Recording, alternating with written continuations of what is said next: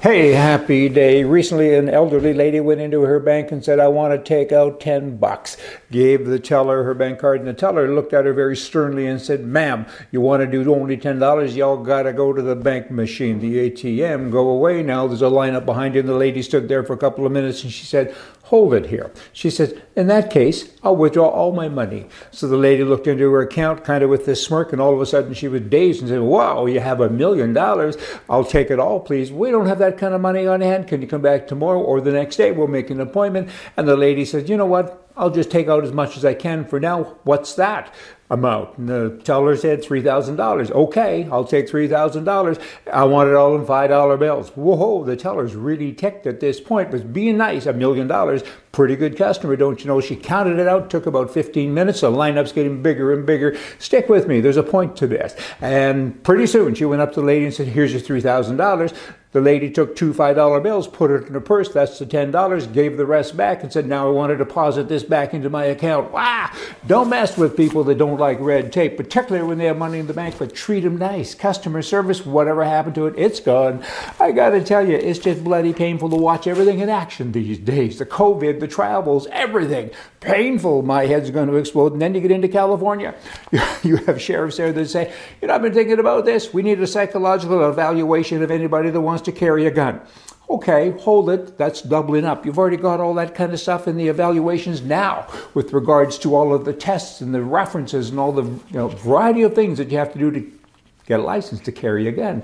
I think that we should have psychological evaluations for Politicians, Democrats, that'll be good. And we need a vaccine for liberalism. Hmm, get a man on that. The mayor of San Jose, he's saying, hey, I'm going to force all you legal gun people to give me your money. You got to buy insurance. And, and I need a fund here because if you sue me, I'm going to use your money to hire lawyers to protect me from you. So you get to pay to protect me from you. You get to pay ba ba ba ba. Did you get all that? Pretty dumb.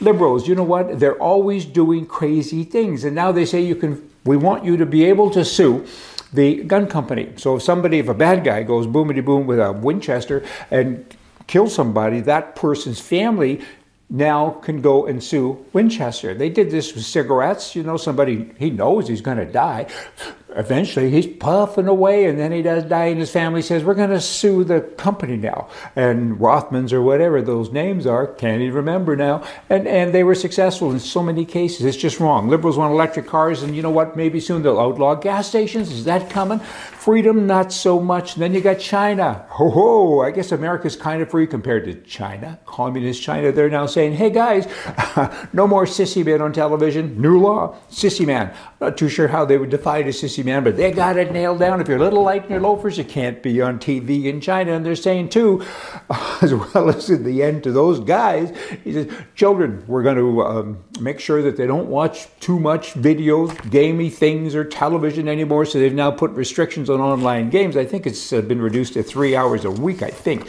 Actually, doesn't say that here, but you know what it is. And then you got Canada. September 20th, they have an election coming up. And you know what? No matter who wins, Canadians lose. Because all of the candidates and all of the parties are left wing leaning guys. Even the ones that call themselves conservatives, they're not. They're truly not. When it comes to guns and so many other freedoms, they're just not. They have this card, they should all go to prison because the card says right wing, conservative, and, and, it's fraudulent because they're not. But you know what? There's hope with them at least. So I guess there's, um, you know, a chance, kind of, sort of. But freedoms in Canada, freedom, it doesn't exist anymore. It's a sad thing. Canada's doomed. Can it be fixed? I don't think so, but I hope so. That would be nice. You always got to be optimistic, but you need to be realistic as well. I mean, I look at these clowns. I mean, wow. I mean, no wonder there's no more circuses anymore because all the clowns are in politics, particularly in Canada. Just saying. Hey, got more. Are you still with me? Harvard. Harvard University was founded 18, no, no, 1636, and was founded on a religious school and, and the university. And they said, to the glory of Christ. And now Harvard has hired an atheist as its chief chaplain. How can an atheist be a chaplain? A chaplain is a religious thing, right? Uh, by definition. That's what it is. I mean, I'm a little bit stunned here. That's like getting a Christian to be in charge of an atheist club. It's like having a vegetarian working in the meat department, I guess. I don't know. I'm getting too old for this stuff. It just all of that doesn't kind of make sense, don't you know? And then you have Nancy Pelosi really talking about something that doesn't make sense. She's recently announced a major pay boost for household staff. Household staff, okay? Um, people that vacuum and clean. I mean, these are great people. I get it. They work hard. I understand. But now they actually make more money than their bosses.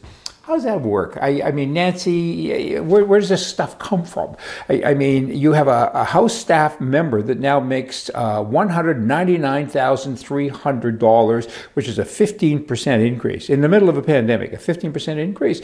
And a congressperson only makes 173,900 annually. And I guess, you know what, a housekeeper does more good than a member of Congress anyway, Congress.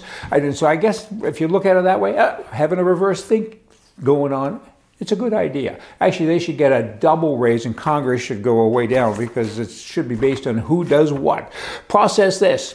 For the first time in history, we can transmit a disease we don't have to those who are vaccinated against it. Ah, profound. Y'all come back. See ya.